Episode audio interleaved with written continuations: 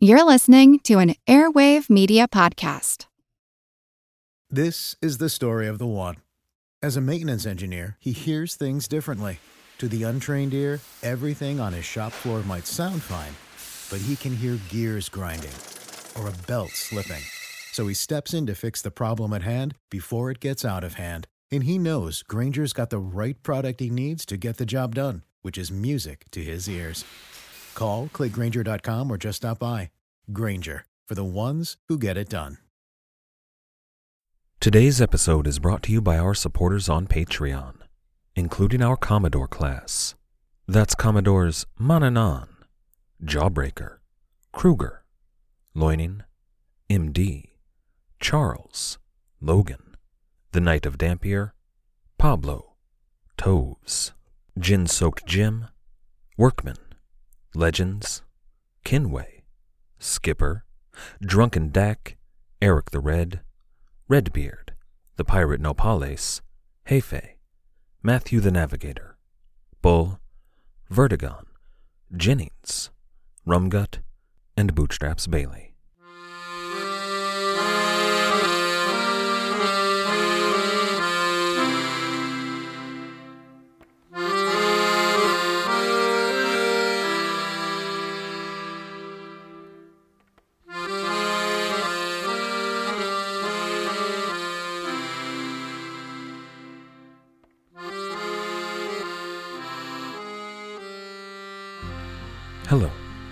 Welcome to the Pirate History Podcast. We left off last time with Captain Thomas Pound, relieved of his command in the Royal Navy and so recently turned pirate captain. When we left off, he had a crew made up of other former Navymen combined with scoundrels and scallywags. They were on board a newly captured ketch just off the coast of Falmouth, Maine. You'll recall that Thomas Pound loyal Royal Navy captain, lost his job in the wake of the Glorious Revolution, and he booked passage on board the ship of one Thomas Hawkins. Then he commandeered the ship only to have Hawkins join his crew. Then Pound captured an armed merchant ketch and released their crew, except for the ship's boy who spoke French. They were reportedly going to attack the French in the West Indies, and the ship's doctor. Then that doctor assisted the pirates, this captive, captured only a few days prior, went ashore at the Falmouth garrison to recruit for the pirates. I've been mulling that event over. More and more, I think there is something really important there. That doctor, captured just a week ago, waltzed into the garrison under the pretense of having escaped the pirates. George Dow writes in Pirates of the New England Coast, quote, It was noticed that the doctor, after he came back from the ketch, was much in conversation with the soldiers belonging to the fort, which aroused the suspicions of the commander. The doctor appears to have been acting, playing the role of a captured victim of nefarious pirates. He appears to have done so to mislead the garrison commander and lure away the disaffected soldiers, which, you know, that's awesome, but why did he do that? If he were, in fact, a victim of torture and brutality as he claimed to the commander, why did he do what he did? This was, I will remind you, an English frontier fort that was gearing up for war. They had men and guns and powder. It was the place, literally, the best place outside of maybe Boston or Salem. That was the best place for this victim to escape his captors. But that's not what he did. He did the opposite. And having been captured only a week earlier, that's not enough time for Stockholm Syndrome to kick in. They didn't have time to, I don't know, find and threaten the doctor's family or what have you. The doctor was clearly working with the pirates of his own volition, but why? Well, I don't have an answer. What we have comes from a report filed by that commander, who was just as perplexed as I am, and a book written in 1923. I do have a few guesses, though. We could ascribe Jacobite leanings or Catholic sympathies or any other ideology that would suggest he supported King James. Some of that might go to explain the doctor's actions, but that's really big picture stuff. If we shrunk it down to a local level, Maybe the doctor was upset by one or another aspect of local politics. They were contentious, after all. But while I do love to diagnose the motivations of historic figures through the lens of politics, and, you know, while that is sometimes valid, in the case of this doctor, on board the pirate ship of Captain Thomas Pound, I think the most likely motivations were personal. Just hey, we're going to go down south and get rich beyond our wildest dreams and laze our days away on tropical beaches. Do you want in? Oh, and by the way, as the doctor, you won't have to do any fighting, and you'll get an equal share of all the plunder. We'll even kick in a bit extra. But the doctor, alongside Thomas Hawkins and Thomas Pound and the rest of the crew, were never going to realize those dreams. This is episode 168 A Bloody Flag. Okay, I'd like to be clear here. This episode was supposed to be titled Thomas Pound Part 2. When you release an episode called Thomas Pound Part 1, that's a promise of a Part 2. And it kind of is Thomas Pound Part 2, but I'm not calling it that for reasons that will soon become clear. After the garrison commander rode out to the ketch and demanded his men be returned, after Thomas Pound, who, remember, he personally knew, laughed in his face and went ashore to steal sheep and powder and water and shot, the ketch of Thomas Pound set out to sea. What followed was the sort of flurry of piracy that legends are made of. The pirates set sail for the south. On the 16th of August, 1689, about a week after leaving Falmouth, the pirates came upon the sloop Good Hope. She was a, a sleek, well built vessel, a fast vessel. Smaller than a frigate, but an ideal pirate ship for the crew that they had. The Good Hope was lying at anchor just off Race Point. That's at almost the very tip of the hook of Cape Cod. Good Hope was probably anchored in Hatches Harbor for the night when a boat full of pirates rowed over and boarded her. Now there was no violence done in capturing the ship. The captain of Good Hope, a man named John Smart, surrendered as soon as he realized what was going on. The pirates transferred over all of their guns and their goods and their tackle, everything they needed, onto the sloop. They gave their ketch over to Captain Smart and his men, this was the second time that they had upgraded ships without any overt violence being done, and that's exactly how you want things to go for a new pirate crew. They're recruiting men, they're collecting guns, they're stockpiling victuals and tackle and powder, and all the while they're getting better and better ships.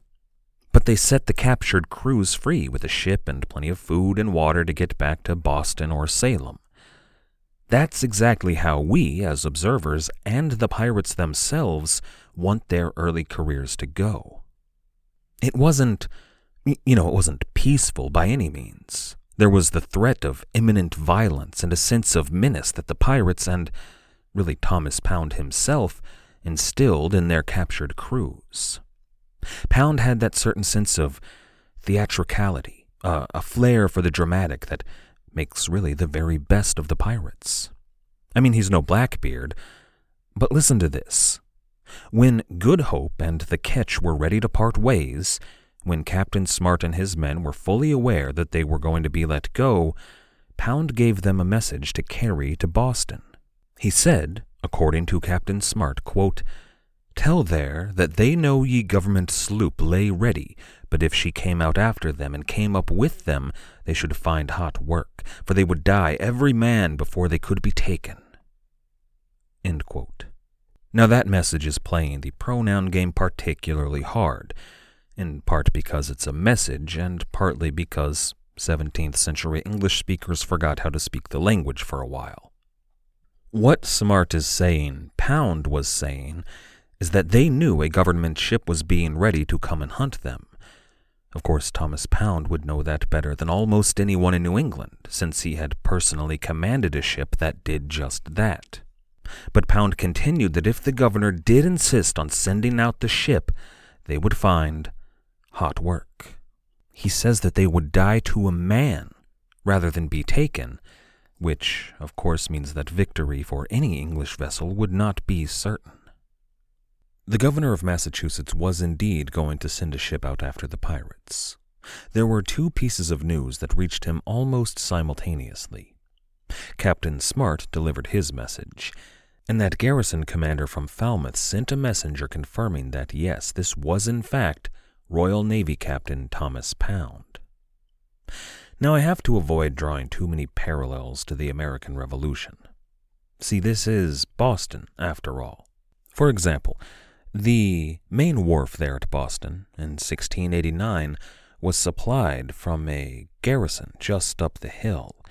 It was a naval and militia bunker on the hill. It was Bunker Hill. The sloop that the governor sent out after Thomas Pound came from the Charlestown shipyards. Today, that's the home of the USS Constitution. But it wasn't yet the Charlestown shipyards, not officially, not until the Revolution, but it was a shipyard in Charlestown. Still, Massachusetts sent out a colonial sloop called Resolution under a captain named Thomas Baxter. He ventured out into the Massachusetts Bay, then into the Cape Cod Bay to hunt down Thomas Pound. Baxter had 40 men and orders from the governor of Massachusetts to, quote, strenuously endeavor the suppressing and seizing of all pirates, especially one Thomas Hawkins, Pound, and other confederated with them. These orders continue that Baxter was to be, quote, very careful and avoid the shedding of blood unless you be necessitated by resistance and opposition made against you. Captain Baxter would fail in that mission. He never even spotted Good Hope's sails on the horizon. However, he followed the pirates' tracks like some kind of naval detective, and it's his reports that give us the best outline we have of Thomas Pound's activities. A few days after the pirates captured Good Hope, Thomas Hawkins went ashore on Cape Cod to collect meat, salt, wood, and water. While on shore, they killed four shoats, which I had to Google because I am a city boy. A shoat is just a young pig. No longer weaning, not a suckling pig, but not yet fully grown. Baxter tells us that the owner of those shoats came out to chase the bandits off, only to find twelve heavily armed pirates staring him down in the midst of butchering his hogs. But I wonder how true that is. It probably is true, but it's possible that the pirates just bought the pigs, much like they bought fish a few weeks earlier.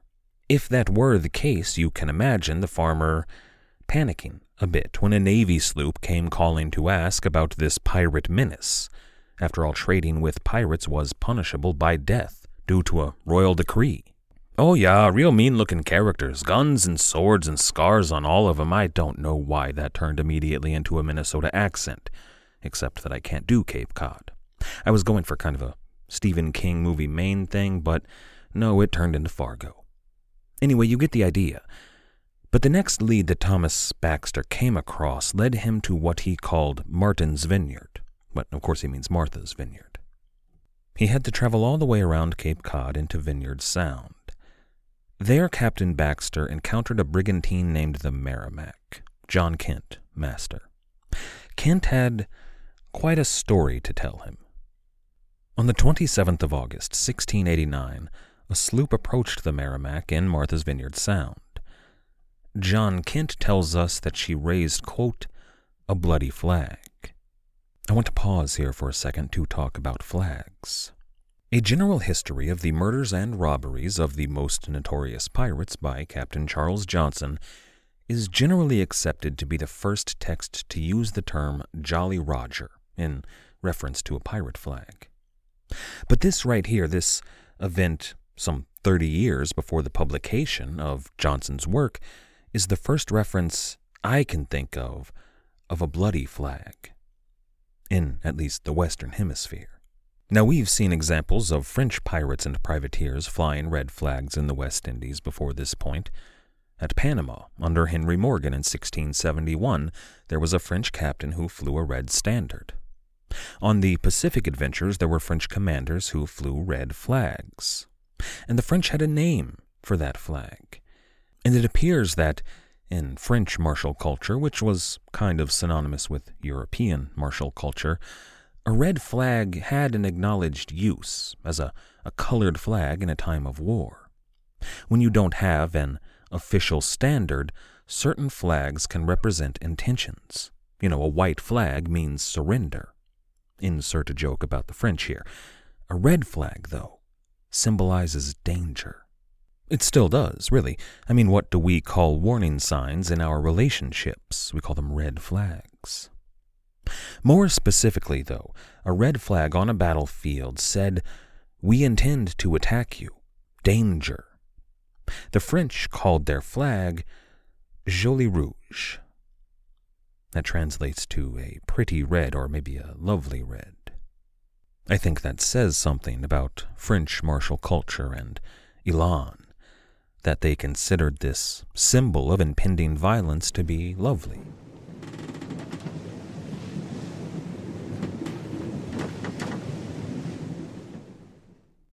When you need mealtime inspiration, it's worth shopping Kroger, where you'll find over 30,000 mouthwatering choices that excite your inner foodie. And no matter what tasty choice you make, you'll enjoy our everyday low prices, plus extra ways to save, like digital coupons worth over $600 each week. You can also save up to $1 off per gallon at the pump with fuel points. More savings and more inspiring flavors make shopping Kroger worth it every time. Kroger, fresh for everyone. Fuel restrictions apply. Napoleon Bonaparte rose from obscurity to become the most powerful and significant figure in modern history. Over 200 years after his death, people are still debating his legacy. He was a man of contradictions, a tyrant and a reformer, a liberator and an oppressor, a revolutionary and a reactionary. His biography reads like a novel, and his influence is almost beyond measure. I'm Everett Rummage, host of the Age of Napoleon podcast, and every month I delve into the turbulent life and times of one of the greatest characters in history and explore the world that shaped him in all its glory and tragedy. It's a story of great battles and campaigns, political intrigue, and massive social and economic change. But it's also a story about people, populated with remarkable characters. I hope you'll join me as I examine this fascinating era of history Find The Age of Napoleon wherever you get your podcasts. Many historians argue, quite convincingly, that the Joli Rouge is the origin of the term Jolly Roger. And I think that's probably right. But I've mentioned before the Sali Rouge. That was a red flag so famously flown by the Sali rovers of Morocco. In a maritime sense, when Navy men saw a red flag, they thought of the Sali Rouge. Especially Navy men who had been to the Mediterranean, those who had encountered pirates and piracy off the coast of Barbary. Much like Royal Navalman Thomas Pound, who served on a mission to Sallee in which the English captured the Sally Rose, which Pound himself went on to captain. Thomas Pound saw the Sally Rouge flying from the mast of his own ship before he took command of her.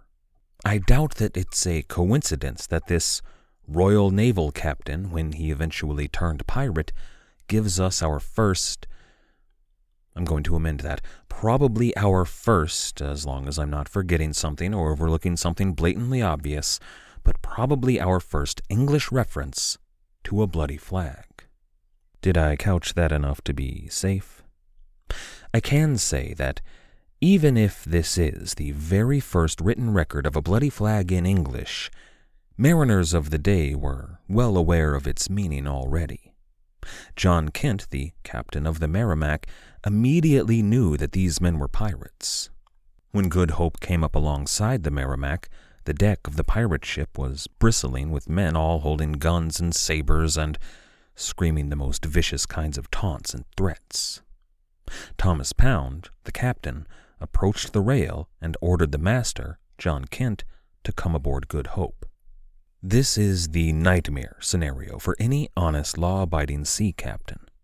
John Kent told Captain Thomas Baxter, a couple of weeks later, that those pirates forced him to capitulate and stole barrels of flour and sugar and rum and tobacco. They did this while holding his crew hostage at sword point, Kent himself was held hostage aboard the Good Hope in the captain's quarters. Now, this is probably how it happened.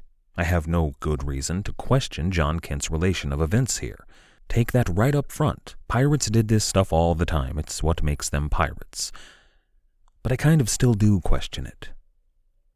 Rather, I acknowledge the possibility that John Kent could have been lying just like that farmer back on Cape Cod. If he were lying, he would be doing so for the very same reasons as that farmer the possibility of a horrible execution at the Boston gallows. But this capture of the Merrimac was the last piece of evidence that Captain Thomas Baxter came across. From there, the trail went cold. Shortly after the capture of the Merrimac and after setting the crew and the ship free, Good Hope was hit by a powerful nor'easter. It blew the Good Hope deep out into the Atlantic Ocean. When the storm finally subsided and Good Hope was able to set sail for land, they made their first landfall in Virginia, far to the south of where they had been. The Good Hope was limping, thanks to the storm. It had a lot of damage, so the crew put in at a an isolated cove in the James River, far from any English habitation. The pirates spent several days careening their ship, and they weren't alone at this isolated cove.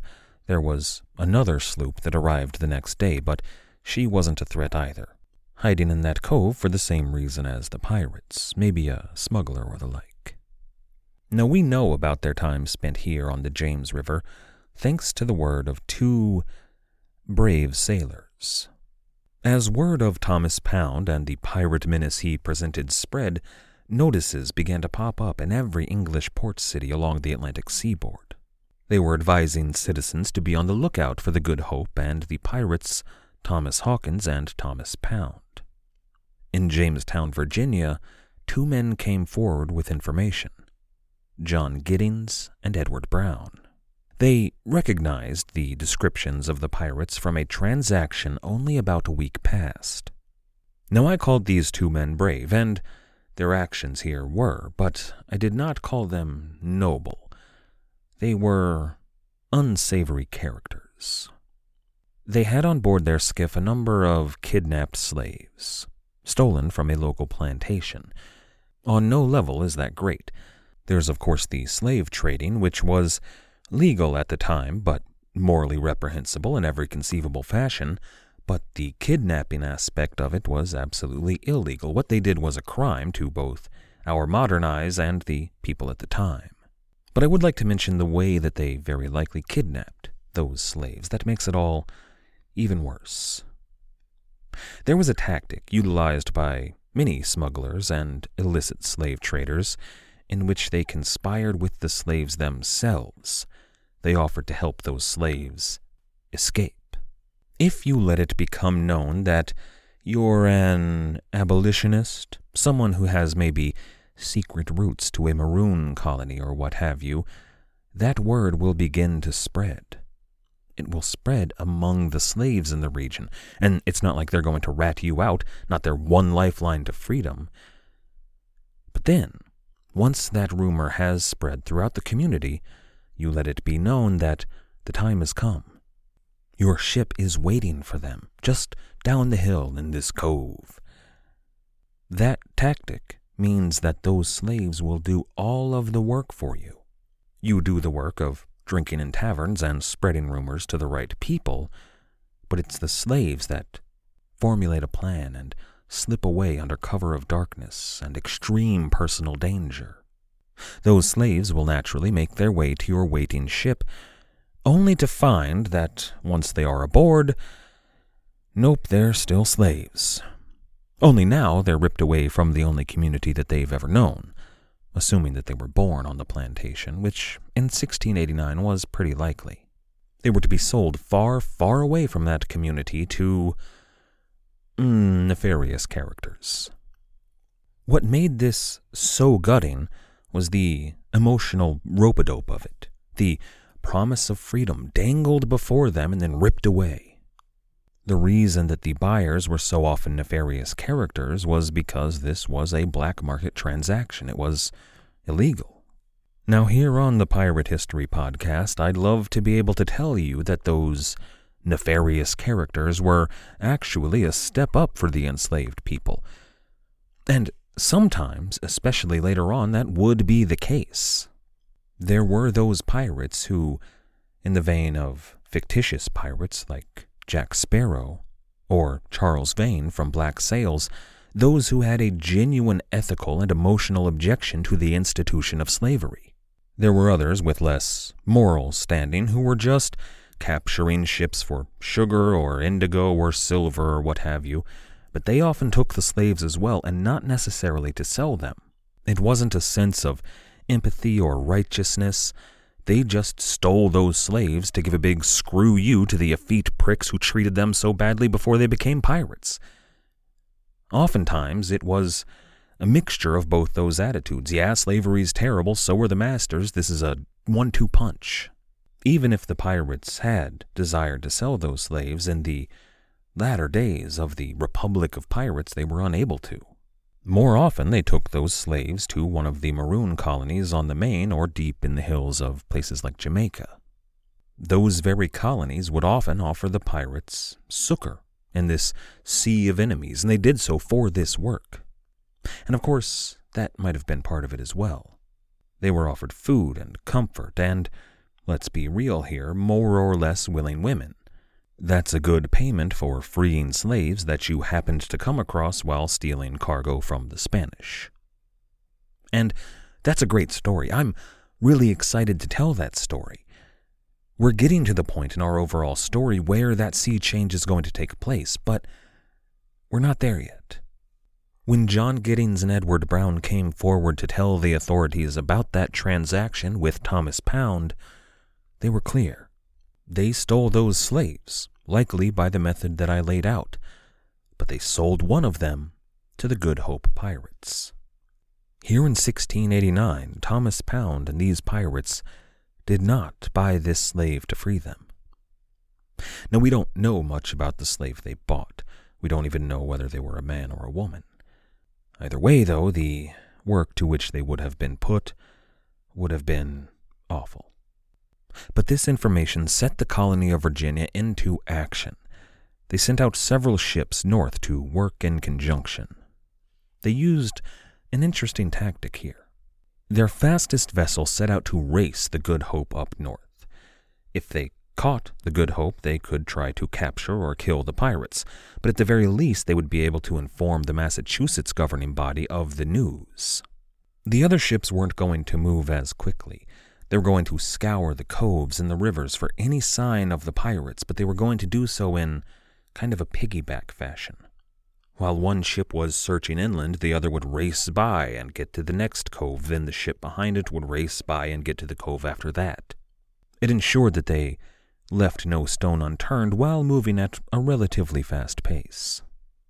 But of course, all of these ships were sailing north. None of them went to the south. That's just the reality of Atlantic wind patterns. All the ships had to follow that clockwork pattern, from Virginia to New England to Newfoundland to England proper, down to Africa, and all the way back across to the West Indies. And that, of course, included Thomas Pound's Good Hope. Whatever he intended for the future of his pirate venture, it had been thrown into disarray when his ship was blown out to sea by that nor'easter. That pushed him to the south, and even if he was intending to sail to the West Indies to attack the French, as he so often told the people that he captured, even though that put him geographically closer to his destination, it extended his journey by many, many leagues. From their cove on the James River, Thomas Pound had to sail back north to New England. Which wasn't great. He had to sail back to New England a few weeks after having committed several dastardly acts of piracy in the region. New England was up in arms at these acts, literally. There were a ton of armed ships out searching for him, many of them volunteer vessels, not Royal or Colonial Navy. There was a price on Thomas Pound's head, and everyone was hoping to collect. That, in September of 1689, is what Thomas Pound and Thomas Hawkins and all the rest of the crew were sailing into. I'd like to thank everybody for listening. I'd like to thank everybody who has helped to support the show. everybody who has signed up to become a patron on Patreon, anyone who has left us a rating or a review wherever you listen to the show, everybody who has donated through the website, and everybody who has recommended this show to your friends and family, online or in real life. All of you make it possible. Thank you. Our theme music was, as usual, The Old Captain by the fantastic band Brillig. If you haven't checked them out yet, you absolutely should do so. You can find them at brillig.com.au, that's B R I L L I G.com.au. After you're done over there, why not check out our website at piratehistorypodcast.com. As always, most importantly, thank you for listening.